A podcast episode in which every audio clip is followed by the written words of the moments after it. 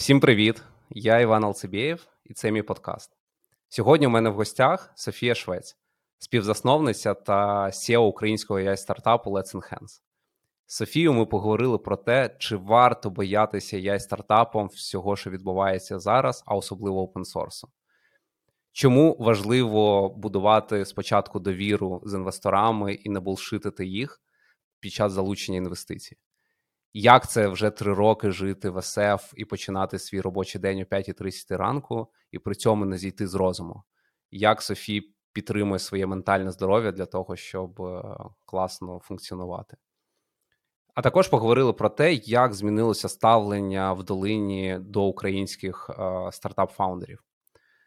І також Софія в кінці поділилася, на кого варто підписатися в Твіттері для того, щоб побороти своє FOMO і бути в курсі останніх новин. Приємного прослуховування.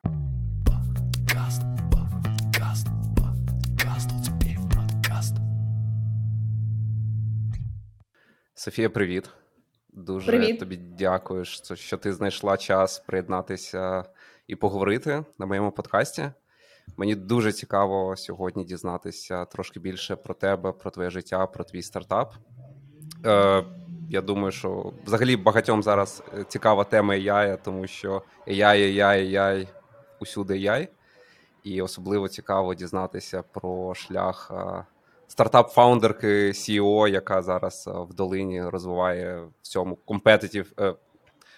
Ми домовились перед початком запису, що будемо намагатися менше використовувати англіцизмів але я думаю, наша аудиторія нам пробачить. Да. Да, Take дуже... a shot, знаєш, бінго, да. стартап бінго. Можна буде зробити картку потім. Да, да, да, Коротше, думаю, що нам є про що поговорити, тому клас. Дякую тобі, щоб ти прийшла. Для тих, хто з тобою, можливо, не знайомий, розкажи, будь ласка, про себе, хто ти, чим ти займаєшся і про свою компанію. Так. Всім привіт! Мене звати Софія. Я е, засновниця, співзасновниця е, компанії Let's Enhance. Ми, е, як зараз модно говорити, Generative AI Company, Хоча цей термін з'явився от в такому широкому вживанні зовсім недавно. Ми займаємося технологіями комп'ютерного зору, і ми допомагаємо компаніям е, створювати е, контент, який допомагає їм продавати. Ми говоримо про продуктову фотографію. Ми багато працюємо саме з маркетплейсами, з e-commerce. Е, ми вже працюємо з цими технологіями більше чотирьох років. Починали з продукту для покращення якості фото Let's Enhance, звідки від компа... назва компанії з'явилась. Ми не були дуже оригінальними а, в, то, той час, просто назвали все однаково. І через а, два роки пересфокусувалися саме на e-commerce маркетплейсах як такому більш вущому кейсі. І зараз от активно продовжуємо в, в цьому в цій сфері. Клас. А розкажи, що таке Let's Enhance зараз в цифрах? Скільки людей, скільки залучено інвестицій, від кого можливо? Може ще якісь цікаві цифри? Клієнти, кастомери? Так, угу. да, звичайно. Е, Зараз е, Let's Enhance в цифрах. Ми у нас 43 людини.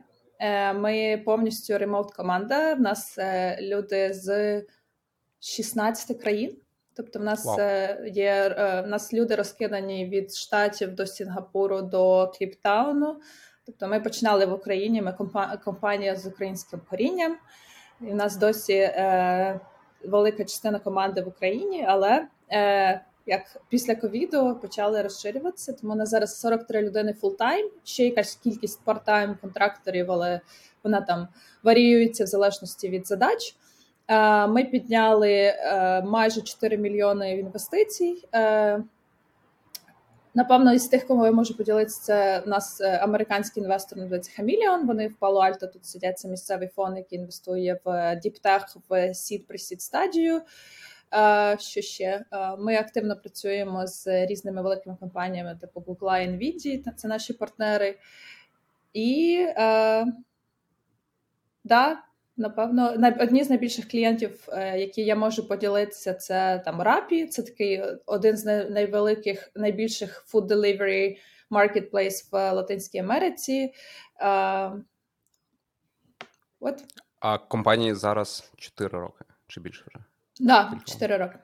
І ви ви починали як B2C компанія з mm-hmm. продукту Let's Enhance, і два роки тому ви чи скільки років тому ви стали B2B, отримали B2B фокус, і що стало приводом до цього? Да, це цікава історія, е, тому що е, насправді ми ми пройшли такий цикл, який багато я бачу компанії проходять. Е, тобто, ми починали 4 роки тому. З того, що ми зробили прототип технології по покращенню якості фото, і це був дуже ранній етап. Тобто зараз штучний інтелект розвивається настільки широкими темпами, таким швидкими темпами, що 4 е, роки тому ще не було ніякої інфраструктури, нічого. Тому перша штука, яку ми запустили, це була B2C апка мовно для всіх, де ти можеш підзавантажити картинку і там Е, і я її перемалює в вищому в вищій якості. І ми дуже активно багато отримали аудиторії через це, коли ти коли ти розкажеш десь в інтернеті, що із поганої е, картинки в тебе буде тут там high-res е, HD quality, дуже велика кількість людей хоче попробувати. І перший, перший рік ми взагалі. Допрацьовували цю технологію, тому що тоді вона була е, тільки в papers-ах. Ну і ми його запустили перший прототип і зрозуміли, що дуже велика є різниця, коли ти щось читаєш в пейперах і коли воно працює в тебе live, тому що твоя аудиторія підзавантажує тобі весь треш інтернету, який ти можеш уявити, там від сканів до скріншотів до. Коротше, все, що завгодно, і це напевно була одна із перших причин, чому ми вирішили фокусуватись, тому що для того, щоб зробити краще на порядок рішення, ти не можеш зробити рішення однакове для всіх. Ну, тобто AI дуже погано працює в широких кейсах. Е, тобто, ти, наприклад, коли в тебе є один конкретний кейс, не знаю, покращення старих фото, вони дуже відрізняються від селфі е, в тому, як ти розробляєш технологію. Тому в якийсь момент, коли ми почали заглиблюватися в розробку, ми зрозуміли, що нам в будь-якому в будь-якому випадку потрібно буде фокусуватися, тому що ти не можеш однаково дати однакову якість для всіх, і це фруструє твоїх юзерів, тому що вони там, а чого моя там треш-картинка не стала гарною? Ну тому що тебе там. Е, ти ти підзавантажиш щось те, що що сітка ніколи в житті не бачила. Це був перший кейс. І другий кейс е, зазвичай е, було зрозуміло, що ці технології точкові вони будуть інтегруватися в багато різних толів. Тому ми почали думати, де ми можемо дати більше value, да, цього е, користі для бізнесів. Е, І бізнес завжди він. Е, Має більше long-run value. І от цей час ми почали отримувати багато запитів від бізнесів. А можете зробити оцю штуку, яку ви робите, тільки е, е на великих під масштабах кейси. під наші кейси і швидко. Е, Тому угу. це було декілька факторів склалися. Хоча в нас була дуже в нас є і досі є ця цей. Цей інструмент працює, ми його підтримуємо, тому що ми багато вчимося з, з цієї B2C-шної аудиторії. B2C класний тим, що в тебе цикл отримання фідбеку дуже прям отак. От ну дуже швидко. Uh-huh. Коли в тебе з B2B, тобі треба провести дзвінок, знайти твою твою персону, е, домовитись, дати їм потестувати. Тобто цикл отримання фідбеку набагато довший. Ось тому стратегічно це було рішення йти в B2B. А було страшно. Ну, фактично, це такий півот фокусу, да? тобто технологічно ви залишаєтесь тією самою компанією, але з точки зору вашого сегмента, ваших користувачів, на чому будете фокусуватись, це достатньо радикальна зміна взагалі з B2C це правда. B2B перейти. Чи було страшно в той момент? Чи були усі достатня кількість факторів, які прям давали відчуття, що ми робимо все правильно? Е, Ну Звичайно, завжди кожен півот це гіпотеза. Да? Вона може е, бути успішною або неуспішною. Але е, коли ти вирішуєш в це йти, в тебе є якась кількість ну, впевненості, що це успішний півот. Нам допомогло те, що ми цю цю штуку вже продали. Ми ми, ми зробили пішку ще до того, як взагалі е, це вивели в окремий продукт, і ми її вже продали разів п'ять. Тобто нам за це заплатили гроші. І в нас було багато кейсів, де нас це просили зробити, тому е, було більше впевненості, е, що це потрібно. Насправді, одна із основних причин, чому ми виділили окремий виділили окремий продукт. У нас є от Let's Enhance, наш основний продукт, і Clay DA, це наш B2B продукт. це для того, це більше для сейлс і маркетингу, тому що технологічно ми використовуємо багато крос-технологій шеремо, але твій uh-huh. юзер, твій користувач має заходити на твій сайт і бачити себе. Тому, якщо ти тут показуєш там для фотографів е, повідомлення, а тут бізнес має зайти і бачити свої, свій кейс, свої, свій тип картинок, або ну і бачити, що да, це про мене. Тоді конверсія набагато вища. До речі, я е, використовував Let's Enhance зовсім нещодавно. Мені треба було для подкасту кавірочок зробити трошки, трошки краще резолюшн. І я буквально там що то enhance фото, там що то там, for free, да. не for free, щось такого. І да, попав на вашу seo силочку. Зайшов такий, о, клас. Ну і я виконав свою джобу, мені там якийсь один кредитик дали дали безкоштовно, чи я там щось докупив, не пам'ятаю. Ну, ми їх е, ролимо, да. А давай дуже цікаво поговорити про твоє життя в долині. Ти три роки тому приїхала в СФ, прям в Давай. саму тютельку перед по, перед початком ковіду. Я десь ти здається розповідала, що це був останній рейс з Європи, чи щось таке. Як зараз виглядає твоє життя в СФ і взагалі твоя рутина, твій день? Це цікаве да, питання. Це, це правда. Я переїхала в 11 березня 2020 року за 5 днів до того, як це всю е, долину закрили на карантин.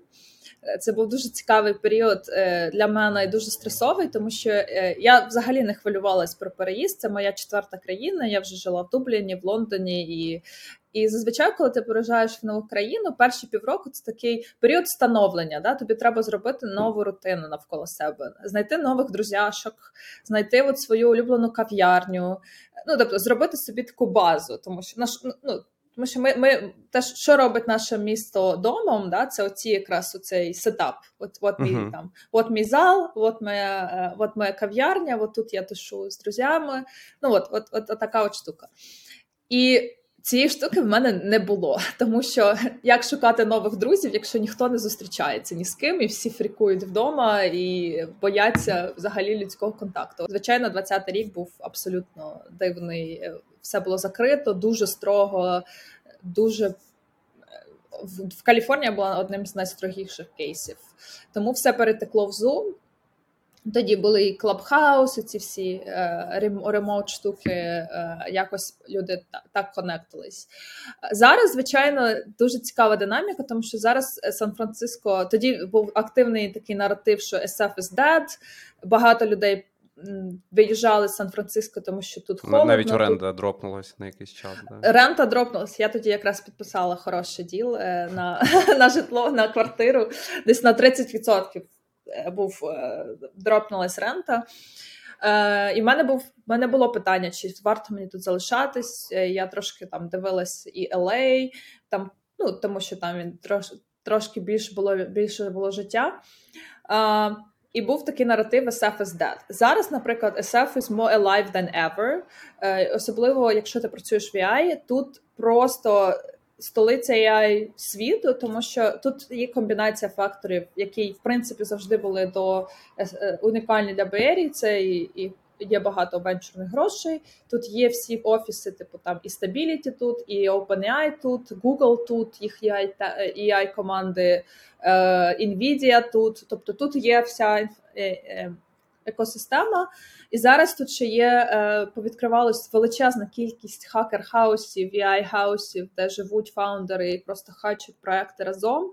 І це, звичайно, дуже класна така культурна штука, тому що uh-huh. є відчуття, що ця хакерська енергія, яка завжди була притаманна SF, да, ти там сидиш там собі кодиш. Е, вона повернулась. Тому зараз в Сан-Франциско супер велика двіжуха Там кожен день якийсь івент. Я звичайно стараюсь це все обмежувати, тому що треба ти або ходиш на івент, або працюєш. Е, ось да, мені тому... подобається фраза networking is not working. Да, що ти обираєш або нетворка, це треба сидіти робити. Це правда.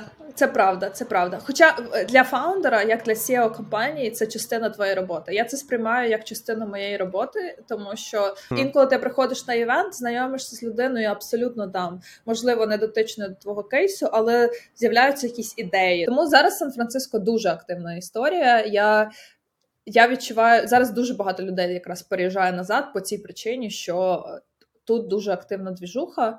Е, ось тому Слухай, я а... рада. Ну, як це? Все, що ти сказала, воно, ну, з моєї точки зору, так і є. Але я не жив в СФі. Да? І деколи це вважається трошки переоцінене, да? тобто воно таке трошки в bubble-і в такій штуці. Дуже а bubble-і. Ти можеш розказати, що саме ось конкретний кейс, ось типу, найбільшу да. цінність, яку ти отримала за три роки, конкретна зустріч найбільш цінна, конкретна порада, mm-hmm. можливо, якась е, збіг обставин. От не не in general, тут відчуття, хайп, тут є нетворк, там якась. А що що конкретно ти для себе забрала за ці три роки з СФ? Е, да, е, це хороше питання. Перш за все, е, якщо говорити там, починаючи з 20-го року, е, я перший рік жила в такому стартап-хаусі, е, тому що мені треба було десь жити, і все позакривалось. І я жила у Андрія Доронячова в стартап-хаусі, і це мені дало дуже класне ком'юніті фаундерів, друзів, тобто no bullshit found... ну таких no bullshit в нас відносини, де, де можна прийти е, поговорити про якісь важкі штуки, тому що тобі зазвичай в тебе фаундерський шлях він такий. Непростий. Непростий, да. І інколи тобі треба просто треба людина, яка тебе розуміє, яка тобі може порадити якийсь зовнішній, да, там second brain, то що називається. з кимось можна попрейнштормити над свої проблеми. І перша штука дуже дуже для мене корисна, це те, що в мене таких фаундерів стало у мене от з'явилась ком'юніті дуже близьких друзів, фаундерів, з якими я можу прийти і просто по чеснику поговорити про якісь там складні штуки, подумати над стратегією і.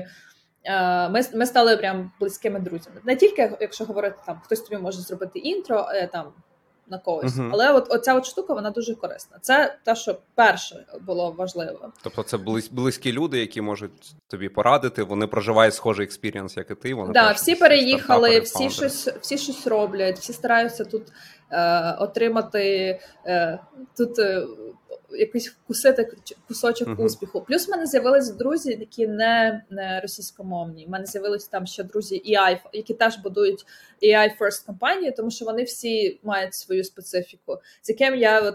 Хожу на вигулюю собаку. У нас тут є Noppa Walking Club, е, це е, де я можу просто поговорити з людьми, які роблять схожий тип бізнесу, тому що він дуже специфічний там поговорити про якісь е, складні кейси. У мене є тут друг Дієго, який з Барселони переїхав, робить теж такий AI-едітор для artists. І от ми говоримо з ним дуже часто на, схожі теми. Е, про про різні штуки. Це перша штука. Друга штука, звичайно, потрібно розуміти, що е, кожне місто, коли ти вибираєш, е, те, що Сан-Франциско такий перегрітий, е, і було багато різних думок, чи це там is it worth it, is it not worth it. Я відношусь до того місця, де ти живеш, це теж для тебе такий окремий е, asset. Uh-huh. Напевно, одна із основних теж е, для нас перемог була в тому, що я би не підняла гроші від американського ліда, не знаходячись тут, е, тому що важливо розуміти такі кейси бувають, і от ви там гарний виняток з правил, uh-huh. але е, коли ти знаходишся тут, все рівно ця психологічна частина, ви десь там в Європі, де це це все далеко в голові. Це все далеко, це все. Е, як це перевірити? Ну, в інвесторів є багато багато таких е, додаткових думок. Коли ти можеш зустрітися з інвестором на каву, хоч завтра, навіть якщо ви зустрі... ви, ви по зуму говорите, знаєте, це завжди small talk. Е... А де ти живеш, а яка там погода, природа, оця оця, ну. Маленька розмова. Якщо ти кажеш, о, я живу тут, там біля Golden Gate і так далі, він розуміє або вона, що ну, якщо що, я можу там завтра з тобою зустрітися на обід чи каву. Це дуже сильно допомагає така якісь довіра. Да? Ну, угу. Ти тут, ти близько. Ну і це банально навіть зручно, коли ти просто плануєш дзвінок, у тебе там 3-4 години перед. 100%. Ну, це дуже складно. Ну навіть інвестори такі, блін, ну я розумію, типу, але окей, вставай в четвертій ранку. Да, типу. І ну, ти ти стаєш не в тій кондиції, ти у тебе не та той рівень енергії, розмовляти. Ну і ось цей навіть ну, хасл, знаєш, менеджмент цих е, слотів. Ну, це да. дуже складно. Ти пояснюєш, що у мене EST, у, у них там плюс 2, мінус 10. Дуже велика різниця. Да, і навіть просто от ця психологічна штука, що, типу, а, ти ти десь тут поруч, вона допомагає. Е, і коли я піднімала Seed Round в 2021 році, мій лід-інвестор це був єдиний інвестор, з яким я зустрілась вживу. Це було uh-huh. з масками дивно, але от е, я жива людина, я з ним зустрілась, і е, для них ця вся історія була там: ой, там в Україні сидять люди, там ще десь, ще десь. Але от я тут, окей, якщо що, ну хоча б вона тут, да? це це, це сильно допомогло. Я думаю, що ми б не підняли від е, від цього ліда гроші, якби я була не тут. Тому що просто банально я прийшла ножками на зустріч і це вже це вже все-таки дуже складно замінити human-to-human connection через Zoom. Чисто uh-huh. багато є е, багато є статистики, яка це підтверджує, але це просто будує якусь довіру. Якщо ми говоримо про взагалі fundraise як такий процес, на ранніх стадіях pre-seed-і це тупо trust economy, тому що твоя е, ідея може ще п'ять разів помінятись, команда може але що що важливо, це команда. Це команда і віра в founding team. Тому що якщо сильна founding team, вона розбереться. Да? Там, Ринок може помінятися, можуть якісь бути major events, але е, да, це просто що ми ми довіряємо е, цій founding команді, чому там в долині дуже дуже активно там. Не знаю, випускники Стенфорда піднімають гроші отак, тому що це дуже зрозуміла історія. От такий прям ідеальний профіль. Uh-huh. Там хороший high school, в нього є нетворк, все. Типу, чувак е, розбереться. Ну, типу, окей. Uh-huh. Е, І в них е, це це просто про патерни. А ти ти сказала про будування довіри, дуже сильно відкликається. А що ти для себе зрозуміла? Як її будувати? Ну тобто, яку б одну пораду ти дала фаундеру, який зараз на якійсь пресід сід стадії? Е, як вибудовувати цю довіру з інвесторами? Е, По-перше, е,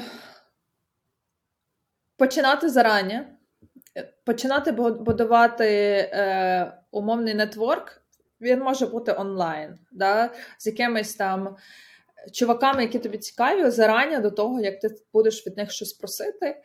І е, що що цінується? Цінується хасл. Тобто, якщо ти будеш просто показувати, як там свій шлях. Люди це цінують. Ти бачиш, що ти е, не знаю, навіть ти законектишся з чуваком, просто йшли йому там раз в якийсь період там фоллап, що от ми зробили цю штуку, ми зробили там от якийсь апдейт продуктовий або ще щось. Тому що що що будує довіру, це малтитач. Да? Типу, не один раз зустрілись, тобі з першого разу майже ніхто не дасть гроші. Або це буде якийсь там суперпові, супертепле інтро, що яких завжди є обмежена кількість. Це multi-touch, е, і що будує довіру, це. От, наприклад, дуже класно працює ще коли з якимись чуваками, якщо в них є якийсь класний профіль, там запитуєш про пораду, вони тобі щось радять, і ти це робиш, або там їх follow up-иш, от ти мені порадив цю штуку, я це зробив. Це це, це все про про таку от комунікацію. І uh-huh. що що класно, що будує довіру, це no bullshit. Тобто це дуже часто історія в Штатах, то там навішують багато там чого чого не існує. Але якщо ти набагато краще сказати, ми не знаємо ще, або там ми потестували оцю цю штуку, вона. Ми ми вже вивчили, що, наприклад, нашому юзеру треба оце, оце, але в цьому ми ще не впевнені. Там тобі часто записують там, яка ваша бізнес-модель, там або який який, як, який вас прайсинг можна сказати, що ми ще не знаємо наш фінальний прайсинг, тому що ми зараз тестуємо оцю версію прайсингу. Якщо вона спрацює, вона там. Ми з нею будемо працювати. Якщо ні, то ми її поміняємо. Всі розуміють це. Але оця от пряма чесність, вона дуже угу. сильно відрізняється на е, з моїх спостережень, що за рахунок того, що екосистема супервелика, і е, там рядовий інвестор проводить не знаю десятками ці зустрічі за тиждень. Да. У них натренована їх нейронка, вони це зчитують. А американська культура, ось вона тобі фідбек луп що типу, ти кажеш херню, ти майже це ну, спочатку ти цього не считаєш. І дуже часто ти хочеш, ну не знаю, яку б я пораду давав, що не не, не намагатися каза, е, здаватися більш розумнішими, ніж є на цьому етапі. Тобто, it's okay не знати багато про свій бізнес, про домен на да, сід стадії. Да, Тобто інколи навіть мені здається, це такий ну, не трікі question, да, а фільтру там. Е, за 5 років як буде виглядати ваша компанія, або скільки ви будете заробляти через там бізнес-модель на 3 роки. Да? І це ну так питання, на яке нема правильної відповіді, Немає. і навпаки, можна чесно сказати, блін, типа no idea. Ну можливо, ми дійсно півотнемо ще 5, 5 разів.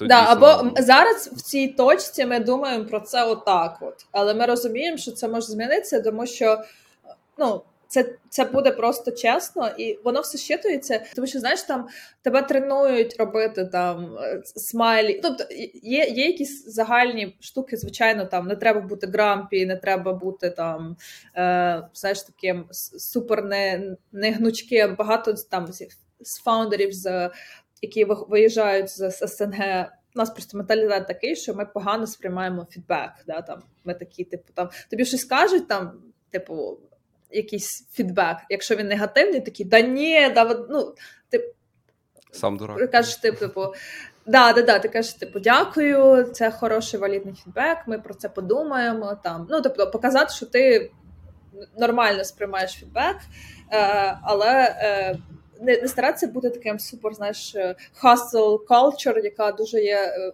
там в Штатах, тому що, наприклад, мені це не це не натурально в мене виглядає. Uh-huh. Тому треба подумати, які в тебе є свої е, унікальні сторони е, про те, що і як можна їх продавати в, в продавати свою історію. От, наприклад, та штука, яка там ще спрацювала для для мене, це те, що я розказувала, що от в нас є команда в Україні.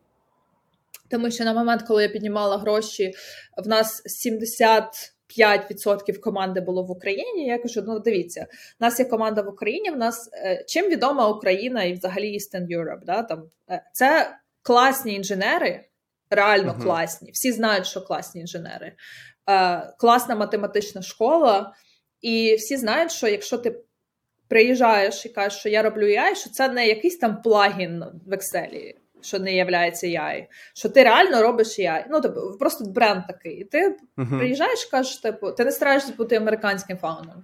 Кажеш, я приїхав, тому що тут наші клієнти, там наш ринок, але в мене команда є там в Європі.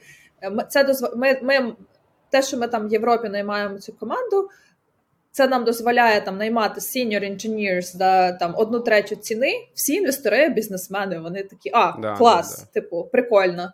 І там у нас реально сеньорні люди, тому що всі знають, що в долині наймати людей це взагалі це жесть. Тобто, тому що якщо ти фаундер, то ти там за ті там не знаю 3 мільйони сід або 5 мільйонів сід, ти наймеш там 5 інженерів. Uh-huh. Тому що і тобі ще треба позмагатися з Гуглом, Фейсбуком і всіма цими типу well-funded компаніями, в яких мільйон мільйонів перків, е, і особливо там зараз, коли це такий скажений ринок. Тому для інвестора, який інвестує в проект, він розуміє, що окей, тобто ці чуваки можуть найняти класну команду, яка реально doable.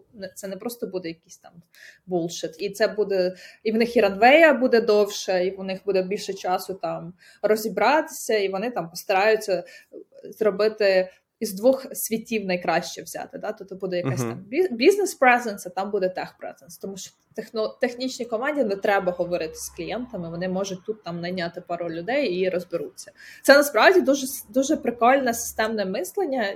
Багато хто це розуміє, і ти розумієш, що типу американський фаундер, скоріш за все, не буде там наймати команду, тому що він і ринок не розуміє, і це складно да, наймати remote команду. Але так як ми знаємо реалії того того ринку, це нам надає якийсь leverage, який в нас можна От. Тому я би я би будувала навколо своїх унікальних сторін і просто бути з собою. Да, залишатись собою, да, не намагатися забулшитити, а навпаки, максимально чесно казати, що що є і чого нема, і будувати довіру, а не да. максимізувати такий, знаєш, е, профіт в моменті, да, не бути транзакці... транзакційним в цьому випадку. Це правда. Клас. А скільки у вас зараз людей в Україні? 13. Або 12, або 13, да. Угу. Е, розкажи, будь ласка, як виглядає твій день? Як Дуже болюча тема, особливо для мене життя ага. в в Каліфорнії і операційною операційної складової з українською командою. Як взагалі у тебе це побудовано? Що ти для себе відкрила? Я е, ну, я вже його відточила. Е, У мене день виглядає так: я встаю в 5.30 ранку, е, я працюю з 6 ранку.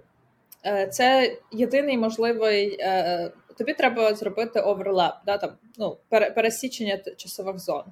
Е, Я методом е, е, всяких. Е, я пробувала декілька різних підходів, і я зрозуміла, що, наприклад, ввечері я набагато менш продуктивно, тому що в тебе є вечірній час і є ранковий час. Тобто для мене працює ранковий час. Тому я встаю в 5.30 ранку е, кожного дня і починаю працювати 6. Це дає моїй команді розуміння, коли я буду онлайн. Тобто вони всі знають, що в 4 години по українському Україні. часу е, в 3 години по європейському часу я буду доступна.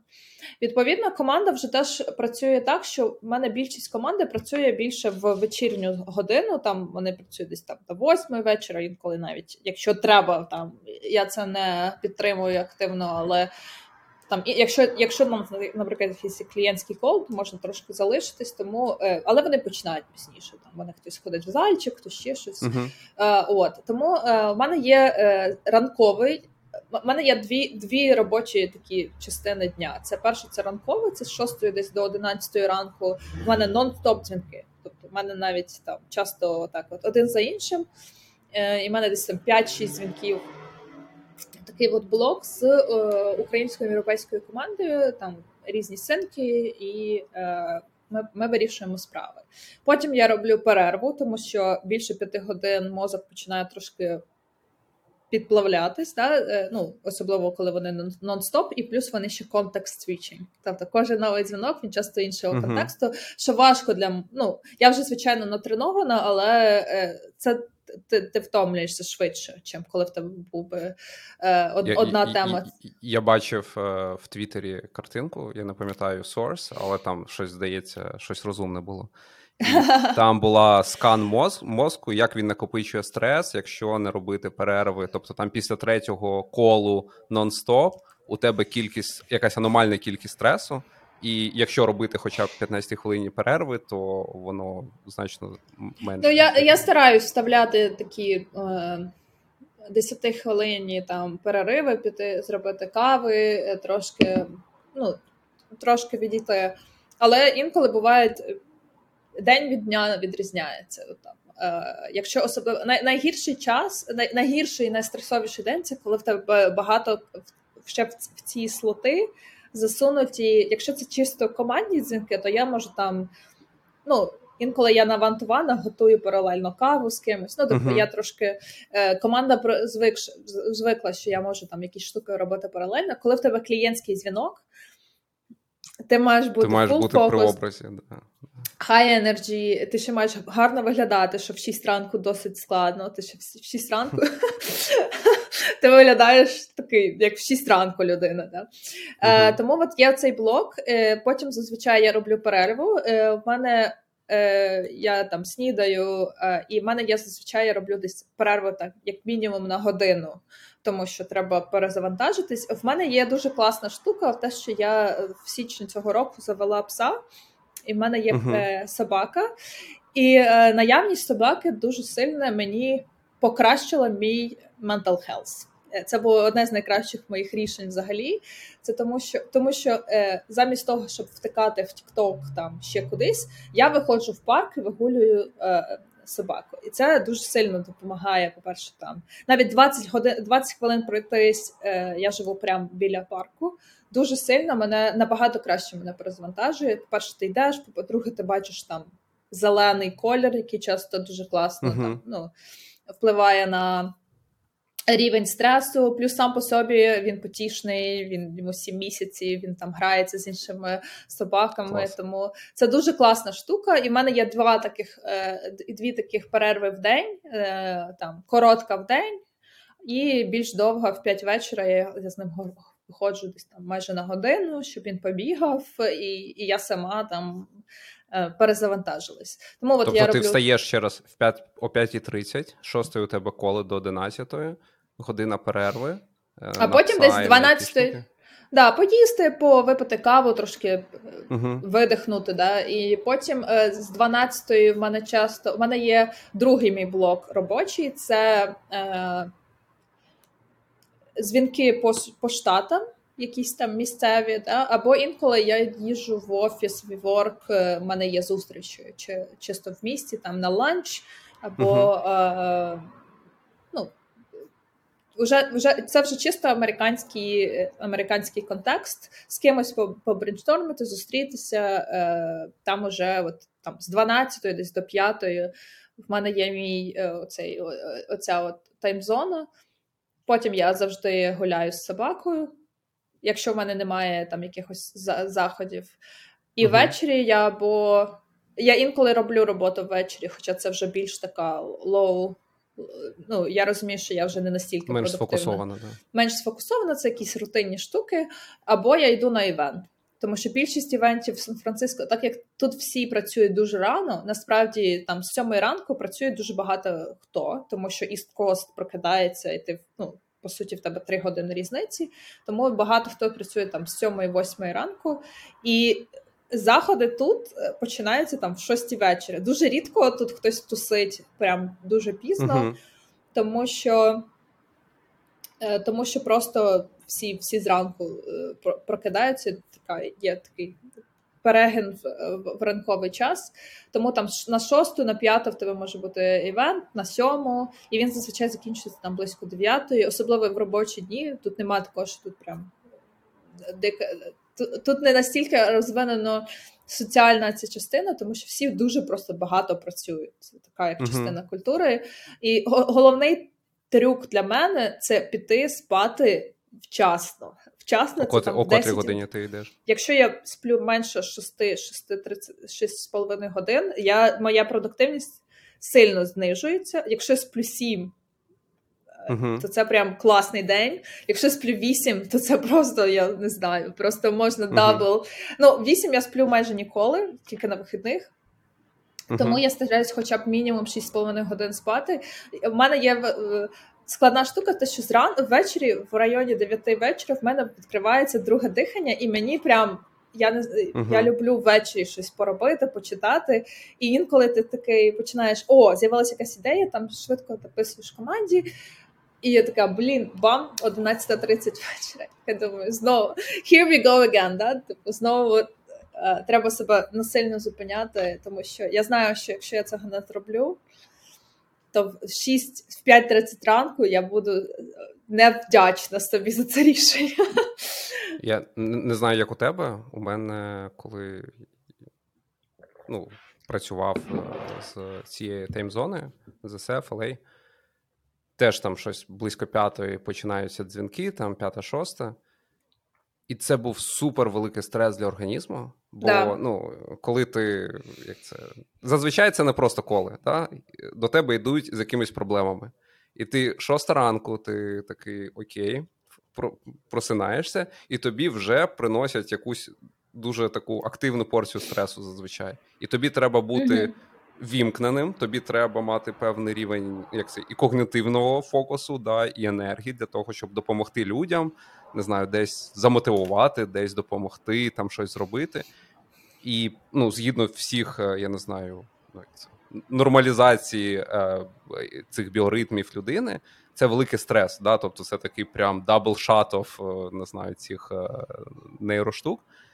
І як як це у тебе? Ну я потім ходжу, такий ну трошки не дуже класно себе почуваю. Тобто мені е, ранок потрібно більш плавно починати, десь якоїсь там щось для себе поробити, і потім входити. Mm-hmm. І мої power hours, да, найкращий такий типу, час, коли я роблю класні зустрічі, коли я роблю класну роботу. Це десь з 10 ранку там до там до першої. В твоєму випадку, як ти навчилася робити так, щоб це не було дуже стресово для організму і на лонг ран, бо ти так живеш вже на перший рік? Це хороше запитання. Ну, по-перше, я так живу вже три роки. Це е, ну, ти звикаєш, звичайно. uh Е, Я можу сказати, що ну, це просто я просто заоптимізувала свій графік. Тому що е, або я роблю це, або я ну, або я не роблю, і ми мама більше хаосу. Е, тобто команді важливо важливо мати е, передбачуваний графік, тому що тоді команда знає, куди, якщо в мене є там якесь віконечко, можна всунути якісь там швидку розмову, да, наприклад, там щось щось сталося, поки я спала, і і от вони знають, що я в цей час буду доступна.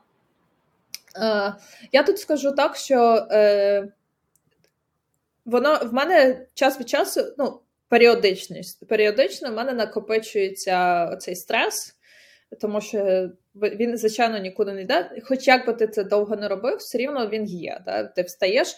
Я стараюсь, е, я зрозуміла, що, наприклад, в 5 ранку дзвінки проводити для мене зарано. Ну, я і робила, і в мене є друзі тут, які роблять з п'яти ранку. Для мене це не працює. Я в п'ять ранку я все ненавиджу. Ну, типу, я не можу. Це це, це, це зарано. В шість ранку це більш оптимально для мене.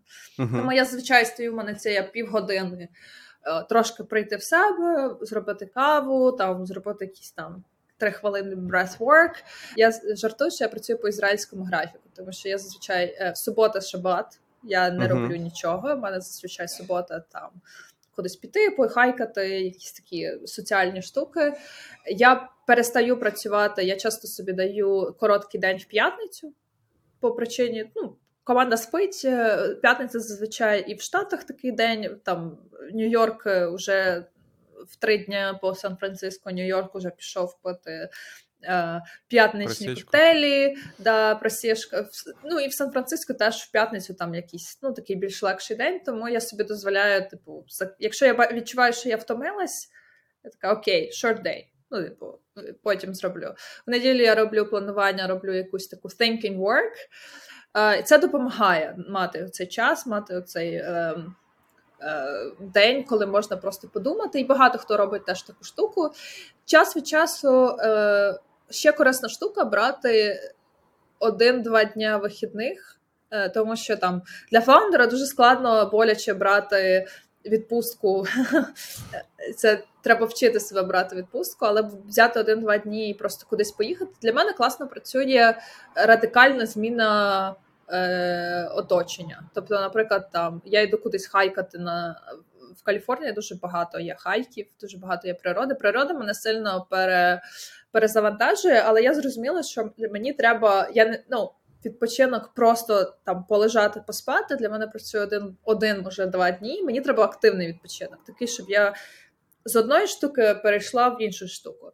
Е, цього року я почала вчитись кататись на сноуборді, і це була найкраща, найкращий для мене відпочинок, тому що я коли ти починаєш вчитись кататись на сноуборді в 29 років, you suck. Діти це вчать отак. От коли тобі 29, ти вже тебе вже являються якісь сторонні думки там. Скільки буде коштувати страховка, якщо я там впаду, собі щось там зламаю? Е, Твоє тіло ну, в сноуборді, і в принципі, як і в серфі, я знаю, що ти серфиш. Е, Тобі треба довіряти своєму тілу, наприклад, там, щоб повернути, тобі треба нахилитися вперед, uh-huh. а а, своє, а твоє тіло все життя вчилось не на, не, не нахилятись вперед. Тому ти там нахиляєшся назад і там вилітаєш. Так? Uh-huh. Це була моя штука, яку я крекала типу, три дні. Я взагалі, типу. Ти ти не можеш нахилитися вперед. Діти це роблять набагато, в них не набагато більш нейропластичні, але коли ти на горі, ти ні про що інше не думаєш. Просто, типу, весь в, в, в моменті. І так само з хайками. І я зрозуміла, що от мені треба якийсь такий відпочинок, що я втомилась, але по-іншому. Там uh е, У мене багато друзів, які люблять там піти в хайк на 13 миль вгору під так, таким вклоном, е, які там бігають, страждають по страждають, але по-іншому. І оце от страждання по-іншому, воно класно перезвантажує. Тому я от зараз думаю, як що мені що мені собі зробити, який придумати новий активний вид відпочинку. Плюс кожного року. Я їжу на на Burning Man, що це теж для мене такий. Ти переносишся в іншу реальність, uh і е, це така дуже каліфорнійська забавка, коли ти їдеш в пустелю. Вже готуєш е, костюм? Е, кем, я готую цю всю історію. Ми да, до речі, ми ну, ми вже все забукали. І uh цього року я їду з відомим українським кемпом Куренівка. Uh Тому е, ми будемо робити арт е, такий з України ну, на тему звичайно України. І е, що саме я вписала з моїм чоловіком, ми, ми робимо хріновуху і вишнівку, е, тому що там е, зазвичай в Коренівці є і бар, і діджей, і якийсь арт. Тобто там три три, три компоненти. Тому ми вписались в групу каліфорнійських е, бьорнерів, які будуть робити. Хріновуху і знайти хрін в Каліфорнії це ще та цікава задача з трьома зірочками, тому що поки Діючель я знайшла з України. Ну, до речі, я знайшла е, паунд по 20 доларів. Це 600 грам за 20 доларів. Корінь хріну. Мені батьки сказали, може, ми тобі зашипимо. Да, я думаю, що краще, щоб хтось привіз для пром... Вот. промислових масштабів хріновухи. Да, тому Клас. дуже важливо давати собі переключку, тому що угу. інакше ні, не, не буде це працювати. Що відбулось такого, що про AI зараз так багато говорять? Це хороше запитання. Е, за останній рік е, в цій індустрії відбулося е, прям декілька таких суперфундаментальних революцій, я б навіть сказала. Про AI стало відомо набагато великій критичній масі людей. Але якщо подивитися на останню хронологію останнього року, сталося декілька ключових подій. По-перше, є події в в світі мовних моделей і взагалі в генеративних моделей і візуальних. Тобто вони обоє. Ці два класи розвивались паралельно. По-перше, OpenAI, перш за все, за релізив моделі, яка називається DALL-E, це генерація е, зображень по по опису. Да? Ти можеш написати, хочу там, щоб кіт їв там blue cheese, да? там сир. Е, От він генерує тобі е, генерує тобі з описів. Е, це була перша модель, яка стала настільки там популярною. Це було шоковано, тому що вона натренована на величезній кількості зображень. Тому сітка знає, що таке кіт, що таке сир, і вміє їх е, комбінувати в, в нові штуки. Е, і е, цього минулого року також сталося тим, що є компанія Stability AI, яка випустила сітку Stable Diffusion. Це така сама сітка, яка генерує зображення, але вона була в відкритому в відкритому доступі, в відкритому коді, щоб кожен міг взяти і взяти і натренувати під її кейс. Тому з'явилась величезна кількість дуже різко. Е, нових додатків, які роблять будь-яку різноманітну генерацію. От Дуже відомою була генерація AI аватарів, просто прям злетіло uh-huh. як ракетою. Друга штука, яка сталася, е, яка ще більш запушила цю всю історію, це те, що OpenAI зарелізив чат GPT. Е, що таке GPT? Це називається General Pre-trained Transformer. Це велика сітка, яка навчена на пів інтернету текстових моделей, яка розуміє е, текстових даних, яка розуміє різні контексти, мовні, що таке запитання, як описувати емоції, як описувати. Різні факти простою мовою. Це те, що стало проривним. у цей чатовий інтерфейс, е, де можна поспілкуватися з чатом, е, і те, що вона почала відповідати, сітка почала відповідати більш такою дуже нероботизованою мовою, більш те, що ми називаємо natural language, так, е, так як ми з вами говоримо. І це дуже сильно за. Взірвало інтернет, що всі почали пробувати, і велика кількість людей, які не були в цій технічній індустрії, почали дуже сильно активно її використовувати. Я, наприклад, використовую GPT там майже щодня для різних моїх задач. І е, паралельно з'явилася величезна кількість цих різних менших і великих і маленьких мовних моделей, яких просто почали з'являтися в відкритому доступі. Ти можеш взяти кусочок коду і в себе на ноутбуці натренувати під свій кейс. Що це з чим куди це все рухає? Це те, що ai додатки стало стало робити набагато простіше, дуже дешево, дуже швидко, тому що буквально скомбіновуючи декілька е, відкритих е, е, сорсів цього коду, да, можна зробити новий, нахачити буквально там якийсь прототип там за вихідні. Тому з цього тому ця вся AI різко стала супер популярним і супер активним. Клас, я тут ще трошки доповню, як мені здається, що зараз точно відбувається революція, і мені подобається порівняння, що уявіть, що зараз ну, Стів Джобс тиждень тому презентував iPhone. Але тільки ми знаємо, що це вже iPhone, який створить абсолютно нову взагалі платформу, нішу, ринок, на якій буде поводовано сотні тисяч нових бізнесів, юзкейсів. І ми це все зрозуміємо. Тобто, мені здається, що відрізняє AI від е, появи iPhone, що коли з'явився iPhone, всі сумнівалися ще певний час. Тобто він заедоптив аудиторію, там не знаю, півроку, рік, там коли все розкачалося, всі зрозуміли, що це класно. А тут ця швидкість едопшену і розуміння того, що це змінить абсолютно більшу кількість індустрій. Воно відбулося буквально за ну, за дні. Да? І, мабуть, таким останнім тригером це саме вихід чата GPT, коли люди змогли зайти, задати питання, зрозуміти якість відповіді. Такі вау, здається, да. щось відбувається, і це і це стрьомно. Ну, до речі, це теж класне окреме питання. Е, Чи стрьомно все, що відбувається, чи ні, але я думаю, тут це тема окремого подкасту. Да, це Я я технооптиміст. Я теж, я теж. Я не вірю. Ну, точніше, я не до кінця можу осягнути рівень загрози. Е, що мене, мабуть, така дуже точкова штука, яка мене тільки лякає, це що можна зробити войсклон по трьох секундах тексту, ну, розмови, і тобі можуть просто зателефонати, запитати: Йоу, це Ваня, я скажу так, е, і все. І ну, є снапшот мого войсу, і далі можна телефонувати будь-кому. І ці войсфейки е, в шорт-термі я їх боюсь найбільше, mm-hmm. ніж всіх інших штук. Але да, це це окрема велика тема. Хочеться сподіватися, що ну, на на краще майбутнє, і що всі зрозуміють, як з цим жити і працювати.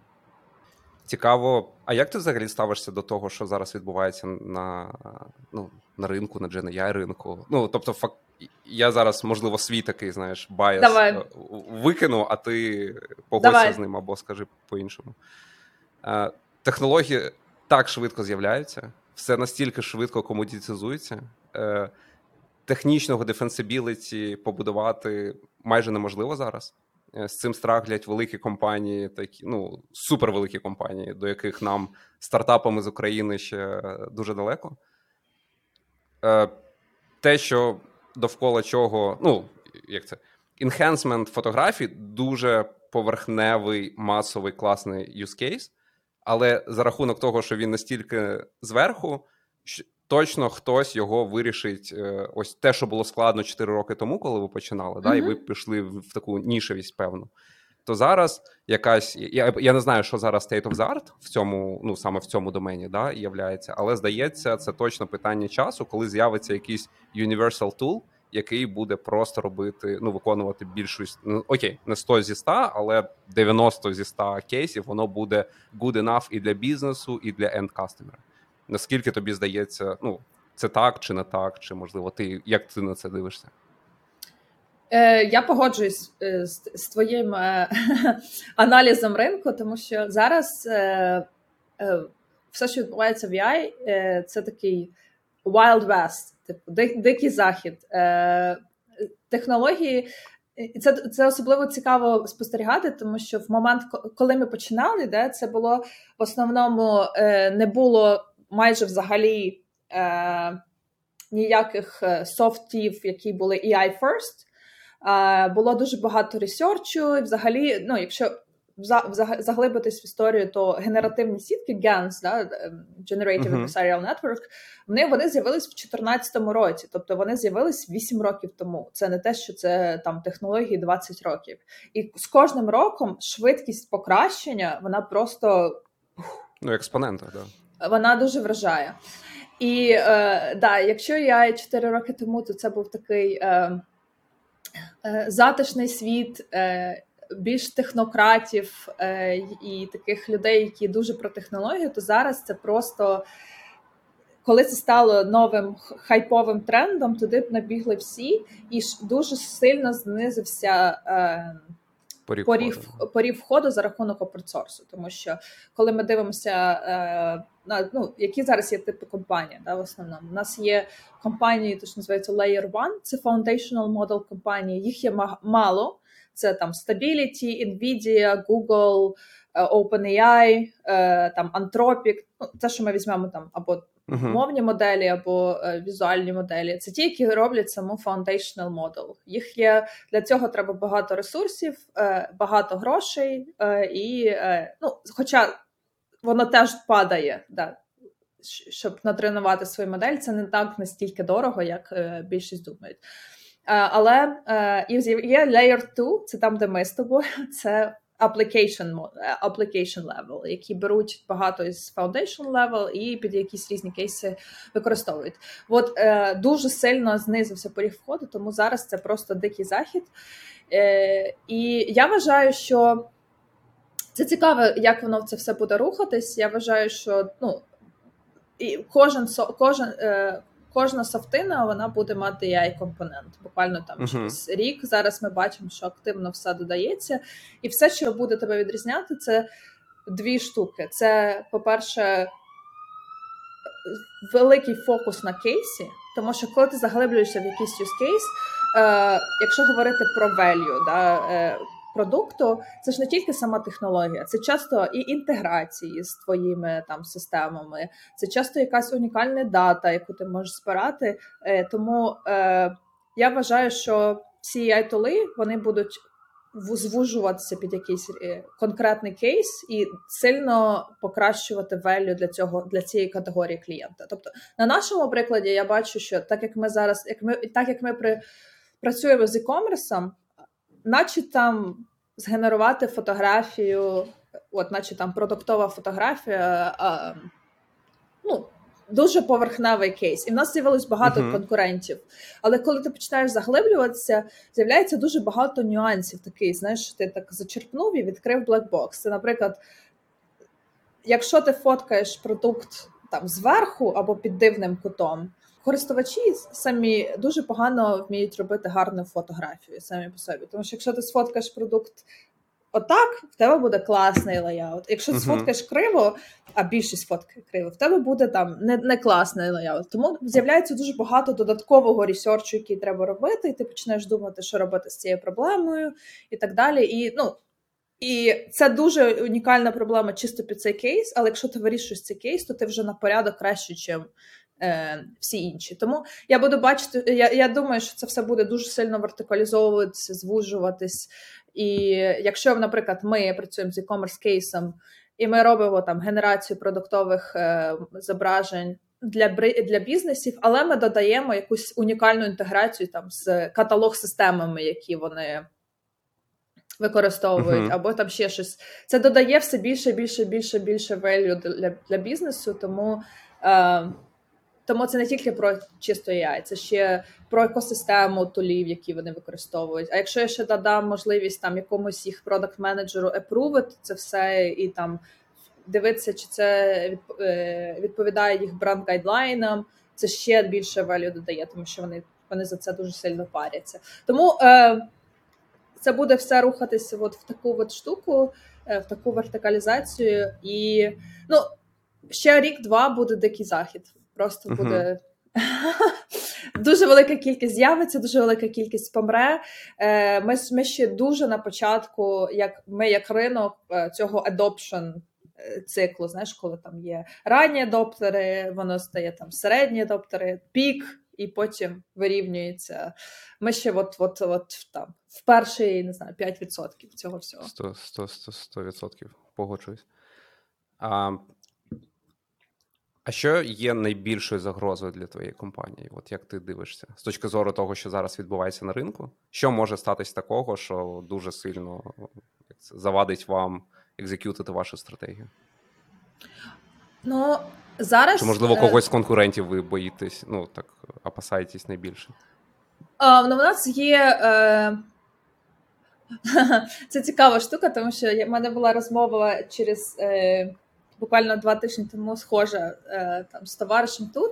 І моя відповідь була: це якщо якась там велика компанія, ну що для нас е, найбільш що, що найбільш страшна штука в цьому бізнесі, це той, хто овнить дистриб'юцію, той той умовно овнить market, тому що в тебе може бути е, там найкраще рішення, але якщо в тебе немає дистриб'юції, то якби sorry.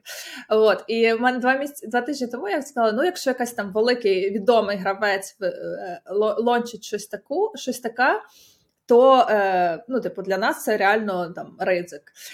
І в минулі, і в минулі тижні Adobe залончив е, Generative Fill, який там розтягує картинки, там е, да, це да, все всім, всім всі, зірвав там, мозок. Да. Зірвав мозок там B2C-шному е, юзеру, і Google залончив, сказав, от ми будемо генерувати бекграунди для Merchant Center, будемо там потихоньку вискакувати.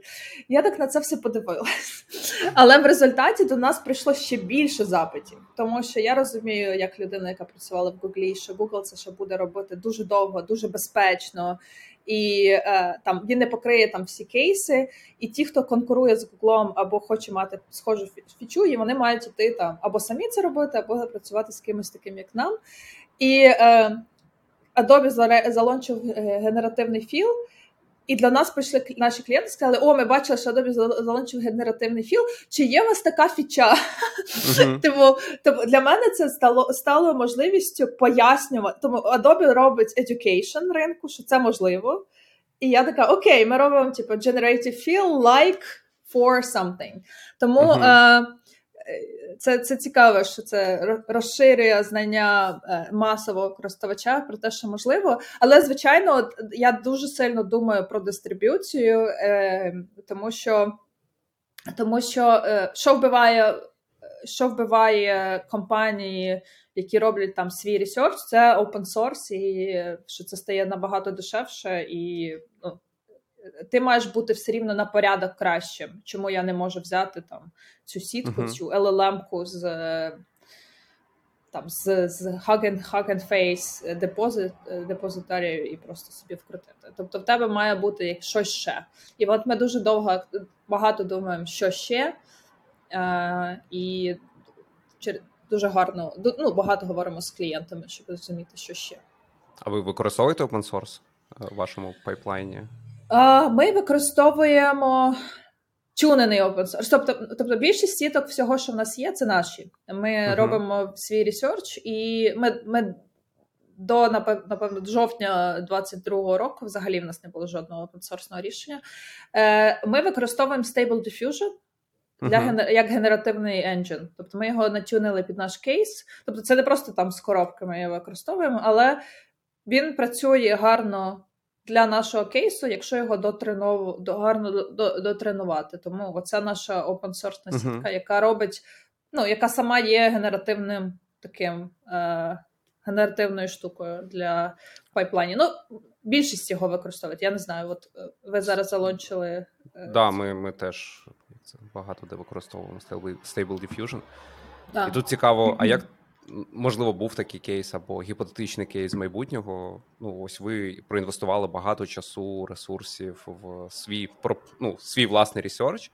Да. І виходить щось state of the art, те, що робите ви, але на 20% краще, на 50%, неважливо. І ось угу. ти, як CEO компанії, яке буде твоє рішення? Взяти open source і почати швидше його дистриб'ютити своїм клієнтам. Ну, якщо там е, лайсенси дозволяють чи все ж таки продовжувати свій ресерч, і ти бачиш в цьому певний defensibility або е, якийсь asset, який ви будуєте з часом? Чи треба використовувати взагалі open source зараз стартапам? Я вважаю, що стартапам, які починають, треба. Я би не інвестувала в свій ресерч. Ну, тобто, якщо в тебе є опенсорсна можливість швидко вкрутити і попробувати свій кейс, я, звичайно, no-brainer. Іди і вкручуй і пробуй. Тому що все рівно все впирається в клієнта і все впирається в твій е, продуктовий кейс. Е, Я думаю, що ті, хто будуть переможуть в цій грі, ти маєш бути customer obsessed. От, от це, е, Чим більше ти розумієш унікальність кейсу свого клієнта, тим більше ти можеш зрозуміти, що тобі треба додати. Тому що дуже рідко прям з коробки працює ідеально для всього, і часто потрібно що ще. Тому, якщо можна піти взяти сітку, вкрутити і дуже швидко зрозуміти, чи це вирішує проблему, що там ще з'являється, то звичайно, чому б ні. Зараз так роблять всі, і насправді uh-huh. одна з е, речей, яка зараз чим стартапи там б'ють великі компанії, хоча вони теж дуже активно рухаються. Це швидкістю ітерації, швидкістю лончів. Тому що умовний Google, вони. Незважаючи на те, що в них одна із найсильніших ai команд взагалі в світі, е, вони дуже активно, вони багато чого не показують, але в них дуже великий є свій ресерч. Вони можуть робити там суперсильні foundational модель, у них є купа купа даних. Вони е, будуть це вкручувати повільніше, тому що якщо Google щось залончить і буде воно працювати так собі, або будуть якісь кейси з'являтися, то їх там засудять, і це буде великий скандал. Якщо там стартап щось щось закине, і тебе там не знаю. Робиш я аватари, а там як Ленса кейс, да, у них там uh-huh. е, дуже sexualized були аватари, і вони це поправили досить швидко, але ну, типу, ну окей. Ну, скандал, ну маленький. Але якщо б це зробив би Google, то для них це був би там великий uh-huh. беклеш. От тому е, я я за те, щоб е, брати ті ресурси, які є, і по по, по, по можливості дуже швидко тестувати свою гіпотезу. Ну це для я тут 100% 100% е, з тобою погоджуюсь. Для якщо ти хочеш перевірити гіпотезу або щось швиденько нахачити і спробувати. Але ось в вашому кейсі, ну у вас вже є стала бізнес-модель, є клієнти, так. Є розроблена технологія, але з'являється щось нове, опенсорсне, доступне всім, і воно робить краще те, що робите. Що ти будеш робити в цьому випадку? Е, Хороше питання. Я думаю, що треба подивитися, порівняти для наших кейсів. Тобто, ми ми досить добре, ми зараз вже досить добре розуміємо нашого клієнта, і треба розуміти, що в нас не тільки є одна штука. Да? Тобто, в нас зараз, е, якщо говорити про наш сьют для e-commerce, то там 16 операцій зараз уже. Тобто ти не тільки робиш там одну штуку, ти там uh-huh. воно працює такими пайплайнами. Типу, ти вкру... ми, ми зробили таку е, швидку інтеграцію, потім яка нативно інтегрується з там з більшістю дата дата, е, дата е, хотіла сказати buckets, але не, не зрозуміло. Коротше, там, де вони е, зберігають дані, ми там е, дуже легко інтегруємося з ними. Ми дозволяємо швидко будувати flows. Тому це не це, це, це дуже рідко одна штука. Це зазвичай цілий комплексна інтеграція. Плюс це воно має працювати швидко. Е, коли ти починаєш працювати з бізнесом, це не тільки про якість, це і про сервіс, про дата security, про можливість там їх продакту подивитися аналітику, подивитися, які там в них є SLAs. Ми працюємо дуже багато з Гуглом через це, тому що приходить бізнес, каже: нам потрібно, щоб наша е, наш пайплайн процесився.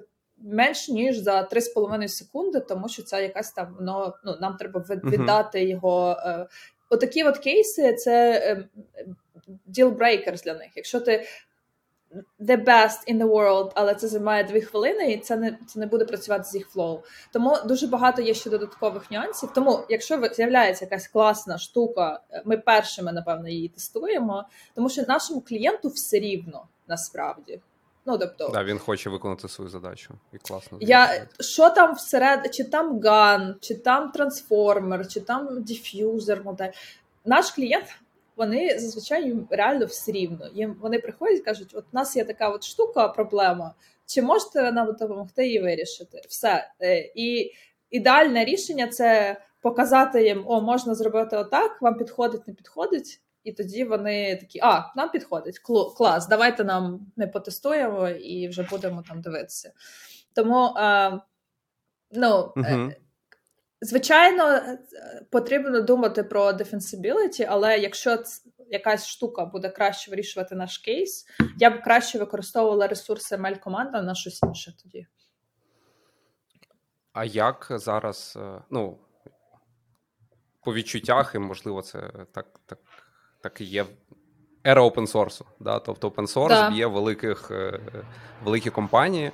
Е, встигнути за опенсорсом, навіть якщо у тебе найкраща ai команда в світі, Ні. це неможливо. Е, і виходить так, що ну, компанії, і ти класний такий ну, тезу сказала, що важливіше ну, клієнту пофіг. Да? Тобто питання, чи задовільняєш ти його потреби, виконуєш його задачу чи ні. Що під капотом, це вже інша справа.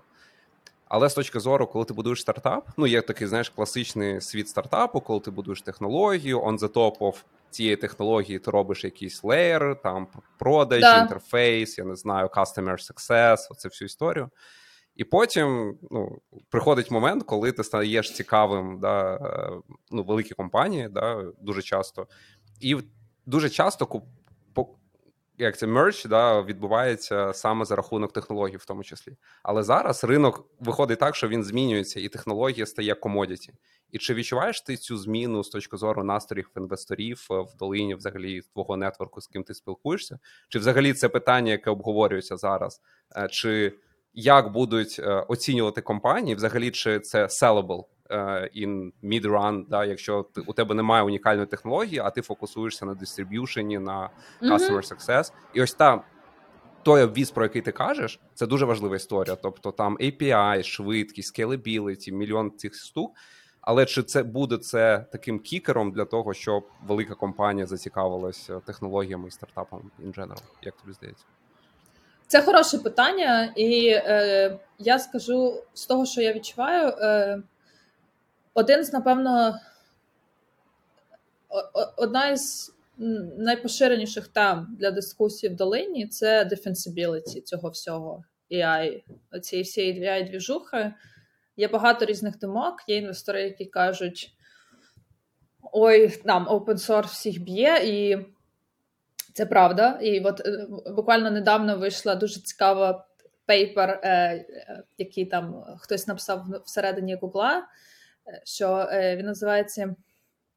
Але це, це цікаво подивитися. Він називається We don't have mode, neither we or neither OpenAI has. Тобто, це Хтось з внутрішніх співробітників Гугла описав, що в нас немає, що в самого Гугла мод це по суті defensibility. Uh-huh. Що е, в нас немає е, open source нас б'є, навіть якщо е, ми там в нас кращі моделі, це все дуже тимчасова історія, тому що можна моделі натренувати на M1 е, е, лептопі, можна натренувати. Е, ці всі генеративні AI працює на Pixel 6, на айфонах цих чіпів вже достатньо. І, типу, open source розвивається такими широк, такими швидкими темпами, що що б ми не робили, ми все рівно там. У нас оця, оця, е, оця технологічна перевага, вона дуже швидко закінчиться. Я з цим погоджуюсь насправді. Тому є дві теми, дві теми, які обговорюють, дві дум, дві думки насправді. Одна це що дійсно немає, що, що треба стартапам там фокусуватися, але е, і я думаю, що ну, ця ця проблема, вона ну. Це це просто зараз дуже сильно міняється е, взагалі е, те, як будуть купувати компанії, те, як буде там взагалі цей ринок, тому що по суті ні в кого немає мови. Ну, LLM-ка із е, Hug Face, якщо ти її тренуєш під свій кейс, вона там виконує твою задачу, все. Е, я думаю, до цього все рівно те, що я бачу, незважаючи на те, що в стартапів немає, немає, да? це всі всі, всі з цим більш-менш погоджують, що зараз немає мод. В стартапи рекордна кількість і файнанс е, фінансування в, генеративний яй цього року. Там долина опережає там, 10 разів е, поперед там Нью-Йорк і всі інші. Є звичайно багато інвестування в там foundational model, типу Anthropic, які це вихідці з OpenAI зробили свою ще одну llm компанію там е, і і багато інших. Але таких application layer стартапів вони теж піднімають дуже гарно гроші, і всі стараються зрозуміти, куди це все буде йти.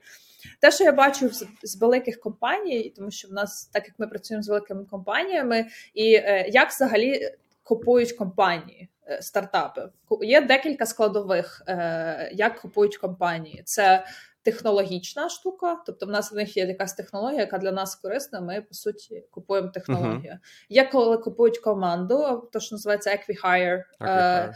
Е, да, Часто комбінацію купують там. Типу, якщо просто тупо купують команду, це звичайно це якщо в стартапа там взагалі не вийшло, і вони розуміють, що вони класна спрацьована команда. Це насправді дуже класний есет, який дуже багато хто не розуміє. Якщо в них є якщо є спрацьована команда, то це умовно компанія купує собі новий відділ, який вже гарно, гарно, класно працює разом. Е, технологія, Equihire і distribution. Е, коли uh-huh. там база є користувачів, фактично. База користувачів, е, затюненість під під якийсь конкретний кейс, тобто що він вже готовий, і він може дуже сильно посилювати або він компліментарний до тієї компанії. Це може бути і з тому, що ми працюємо на якомусь новому ринку, який нам цікавий. Да? От, наприклад, там Notion купив календар. Uh-huh. А, Тому що їм цікаво розширювати свою лінійку продактивіті тулів е, і Е, ну, більш зав'язувати свого е, свою свого користувача на на тому, що це все так працює. Там тут ти робиш knowledge sharing, knowledge, е, knowledge base, тут ти там лінкуєшся з якимись там штуками, календарем, meeting notes лінкуєш. Тобто вони створюють екосистему. Часто воно в принципі так і працює. Тому я не думаю, що стартапи перестануть купувати, тому що вони використовують llm моделі Навпаки, часто якась там Zillow, да, наприклад величезна billion dollar компанії, і їм цікаво розширитись в там, в більш computer vision, в якийсь конкретний кейс, не знаю, моделювання 3D. Да, там, для, uh-huh. І такі, а, окей, ці чуваки там е, зробили класний пайплайн по моделюванню 3D, а у нас тут квартири, які хотілося б робити більш там streamline 3D-тури. Ну, Це це я просто з голови придумую. Угу. Давайте ми їх купимо, і вони там свою цю свій оцей унікальний уже оці знання в тому, як ці всі системи працюють, будуть там приміняти для нашого кейсу. От це прям така просто з голови приклад, е, можливо, не близький до життя, але просто як приклад. Тому я Хто? думаю, що це буде угу. відбуватися. Е, хто тобі здається зараз? Е, точніше, для кого ви є найкращий фіт з точки зору, от якби вас зараз купували? Для кого для якого типу компанії або конкретна компанія, кому можете згенерити найбільшу кількість цінності своїми технологіями, своїм case? Ну, ми е, я думаю, що е, якщо брати, то це маркетплейси і commerce focused компанії, тому що ми дуже гарно заточені під їх кейс. Ми дуже гарно, так як ми починали з покращення якості е, зображень, ми дуже класно працюємо з е, consumer-driven датою, тобто е, умовно.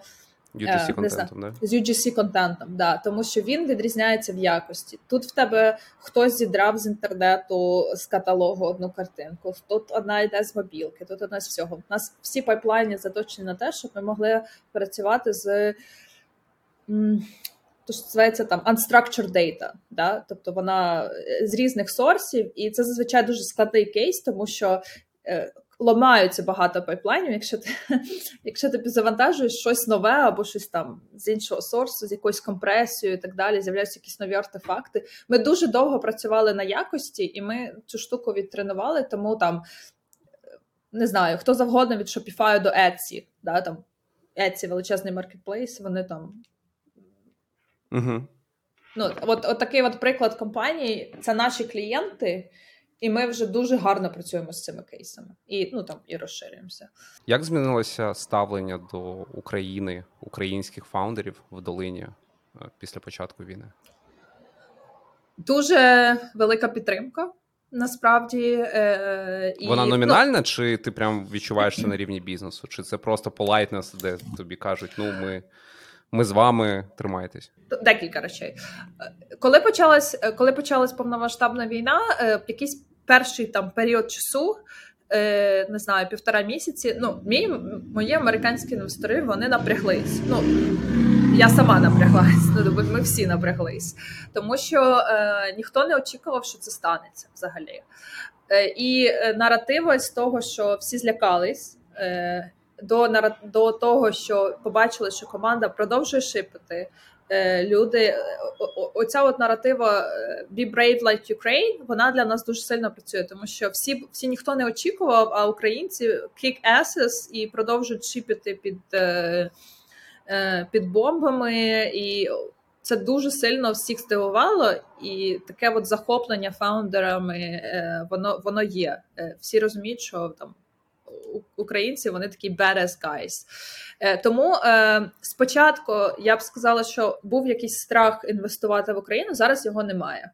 Тобто багато проєктів підтвердили себе, що да, це ризик, тому що логічно, якщо подумати логічно, інвестувати в проєкт, де є який є команда на в повномасштабній війні, це дуже сильний такий це дуже сильний ризик для інвестора.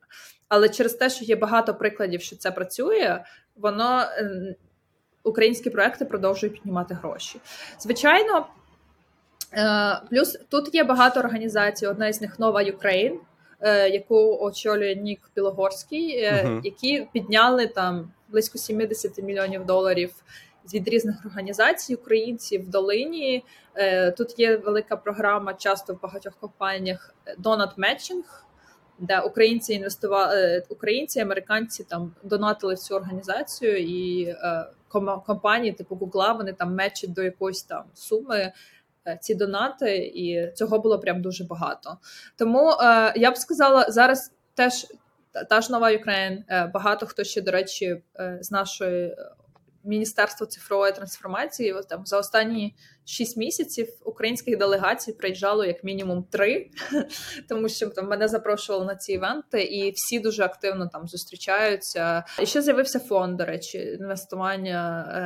Е- які зробила моя моя хороша знайома Слава Ventures, які інвестують чисто в українських фаундерів. Тобто воно е, вона багато є в чому і номінальна, і про, про поговорити, але є якісь конкретні штуки в доларовому еквіваленті, які я бачу, які відбуваються. Угу. От. А як Тому... особисто у тебе змінилося ставлення до вихідців з Росії, угу. до людей, які ну, або фаундери, або інженери, і просто ти зустрічаєш людину, яка звідти вона розмовляє російською мовою. Який у тебе не знаю, відчуття, чек-ліст в голові? Що ти взагалі робиш? Як ти до цього ставишся? Е, Хороше питання. Е, От про про чек-ліст в голові, це це ти дуже точно помітив, тому що, ну, скажімо так, коли почався там в лютому минулого року.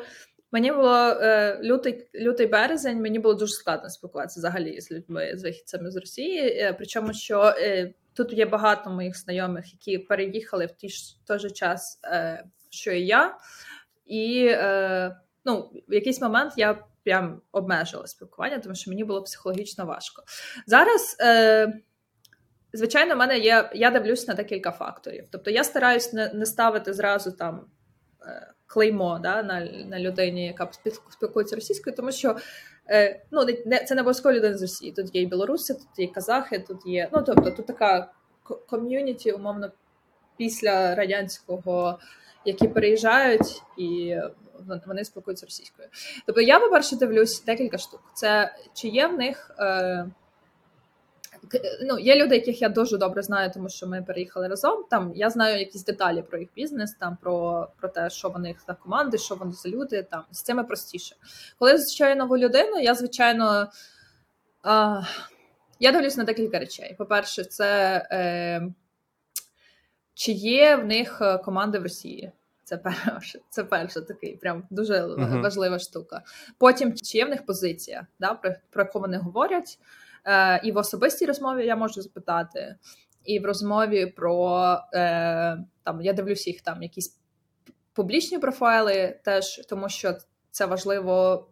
Ну, не завжди ти знаєш людину, можеш зразу подати публічний профайл, але я бачу там, наприклад, реакцію, коли я кажу, що я з України. Є люди, які відразу кажуть, там, типу, sorry, ми, нам дуже шкода, що така штука відбувається. Там е, Я знаю людей, які там з Росії, і вони там перестали спілкуватися з їх родинами, тому що там якась там, ну це це теж знаєш така. Е, якщо родину промивають кісільовим там три роки, то це дуже складно пояснити, коли ти сидиш в штатах. Звичайно. От тому я дивлюсь на декілька факторів. Е, Звичайно, якщо там є там ой, ми з Мос... Коротше, я я, я угу. дивлюсь, як вони як вони говорять про це. Чи вони признають себе взагалі? Чи вони признають, да, що це що це треш, що чи вони беруть на себе цю відповідальність? З хороших новин в тому, що я дуже рідко бачу прям відверту. Е, Аудиторія в Сан-Франциско вона досить адекватна сама по собі, тому що якщо подивитися, хто сюди переїжджає, порівняно там там з тим же навіть Елеєм, Нью-Йорком і так далі. Сюди приїжджають в основному люди, які приїжджають робити міжнародний бізнес, які зазвичай досить гарно освічені, тому що ну техно, технічний бізнес він має під собі якусь там і технічну складову, і бізнес складову, і е, те, що ти by default, скоріш за все, гарно говориш англійською, в тебе є рівень освіченості, і uh-huh. ну, зазвичай люди працювали в якихось міжнародних компаніях до цього. Тобто, це має якийсь певний профіль. Да? І я дуже рідко зустрічаю прям відверту, ну, в моїй бульбашці, скажімо так, е, прям відверто якусь. Е, Неадекватність, тому що більшість людей вони ну такі технократи, і вони самі по собі ну те, що відбувається от е, в Росії, це абсолютно протиречить от будь-якій технічній революції, тому що це просто там середнє століття, да там те, що зараз там відбувається. Тому більшість людей реально адекватні, але звичайно, я завжди дуже ну так насторожена. Е, і е, ну. Угу. Я зразу говорю, що я там з України, в мене є е, є з там з моїми українськими друзями я спілкуюся українською, тому що ми вона від вона по-іншому звучить, ніж російська мова. І да, це, це люди, і це відстрілюють, до речі, всі там е, американці, ті, хто тут вони ну, вона звучить по-іншому. Тому тому дуже так дивлюсь, просто на людину конкретно і все. Угу. Будемо закінчувати. Кілька питань на останок. Що б ти порекомендувала сама собі 4 роки тому, коли ти тільки починала компанію Let's Enhance? Яку одну пораду ти хотіла б отримати від себе в майбутньому? Я б собі порадила е, ще більше говорити з юзером, тому що там якісь е, я розумію, що якісь штуки ми могли б зробити швидше. Там, наприклад, той же перекваліфікацію на бізнес-модель, е, якби ми ще більше говорили з юзерами. Тобто це насправді одна із основних штук, тому що там від цього йдуть і інвестиції, і продуктові гіпотези, і ти просто менше часу втрачаєш, якщо ти прям дуже активно е, говориш з юзером. Ми наче uh говорили, але зараз розумію, що могли би більше. Це було б недостатньо. Да, да. Розумію. А що тебе найбільше бісить е, в технологічній бульбашці життя в Сан-Франциско, ну в долині? Мене бісить е, транзакційність, е, тому що часто, коли ти. Я люблю конектити з людьми на більш глибокому рівні. Мені складно підтримувати такі транзакційні відносини, а вони насправді дуже їх дуже багато.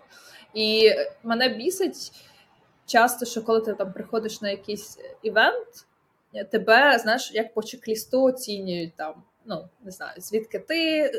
Ну, інколи ти відчуваєш, що людина. Е, це це більше відбувається, до речі, з американськими фаундерами, які такі, типу, тебе оцінюють там, типу, окей, наскільки ти перспективне знайомство. вот. І от, от, оце, оце бісить, тому що насправді багато до речі, фаундери іммігрантів вони більш в мене більшість моїх друзів це фаундери-іммігранти, які приїжджають і щось там стараються е, хасл. І є певне виключення, тому що якраз оця штука, вона категоризація, да? Тобі тебе зразу таким лейбелом е, лейбелять. Це це досить така дратуча штука. Клас. І останнє, які три джерела ти можеш порекомендувати, які допомагають тобі особисто залишатися up-to-date в інформаційному просторі відносно AI? І все, а, Насправді, одна із основних штук, яка для мене взагалі е, це американський Twitter, AI Twitter. Тобто, в мене є список людей, за якими я слідкую. І треба, звичайно, дивитися. Зараз дуже велика кількість е, інфоциганщини прибігло в VI, е, там, де люди, які роблять ньюзлетери, знаєш, там. Угу описують. ну, тобто, я, Це корисно слідкувати за декільками. Тобто, там, наприклад, є якісь великі ньюзлетери, той же BandBytes, е, там Neuron AI, е, просто щоб. Вони просто слідкують, лопатять всі новини і вибирають якісь там основні. Тобто це просто тобі економить час. Але багато, але треба бути обережними з людьми, які просто там хочуть на цьому монетизуватися, тому що вони дуже сильно оверхайпять якісь історії. Там AI will kill your job if you do not там, adopt these three tools. Да, Оця вся клікбейтна історія, її зараз дуже багато, вона дуже дратуюча, тому що вона дуже багато шуму додає. Я би дивилася на е, сорсові історії. Тобто дивлячись, що, що, які вам цікаві історії, я би там підписалася, якщо там є е, не знаю, Large Language Models. Є ж той же Андрій Карпати, який досить технічний, але інколи вони пишуть там цікаві новини. Uh-huh. Є там, звичайно, ти просто робиш список там від від, від фаундерів, там той же Сем, Сем Альтман, Карпати, якісь там е, Angry NG і так далі. Ти просто робиш список uh-huh. людей, які типу норм. І є якісь експерти, дивишся на їх бекграунд. Тому тут дуже важливо критичне мислення. Тому я дуже багато е, якихось нових інсайтів отримую з там Твіттеру. Він дуже швидкий. Твіттер, напевно, найшвидший, тому що потім його розтягують по різним там телеграм-каналам і так далі, але воно все е, там є оригіналом. І ай Твіттер дуже активний, ем, і я можу там якісь накидати декілька силочок якщо да, хочете. Да, буде буде класно. Ми після після запису я попрошу тебе кілька посилань. Да. Ми їх е, в в описі до подкасту закинемо. Тому читайте, шукайте там класні класні силочки від я Софії. просто, якщо якщо ви робите е, проект або хочете робити проект в цій сфері, е, треба йти до оригінальних джерел максимально. Тобто, от там е, там всі тусять, е, і з цього можна і з цими ж людьми можна і знайомитись, тому що якщо ти адекватно просто законектишся і напишеш повідомлення в Твіттер, там типу Привіт, Джон, там класний тред, а там дай мені відповідь на оце конкретне питання, що важливо. Uh-huh. Люди в 90% випадках тобі відповідя дадуть гарну відповідь, або там ну, з фоллоуапом теж, тому що всі досить прості і досить approachable. Там. От. Клас. Клас, Софія. Дуже тобі дякую. Е, класна вийшла розмова. Я думаю, що її дякую потім за... можна нарізати на такий тізер. Знаєш, як е, конференція Гугла AI, У нас буде два: один AI, AI, а другий це наші англіцизми, які у нас було дофіга за сьогоднішній випуск. Ну, але ми старались, думаю, що... але да, ми старались. Так, дякую.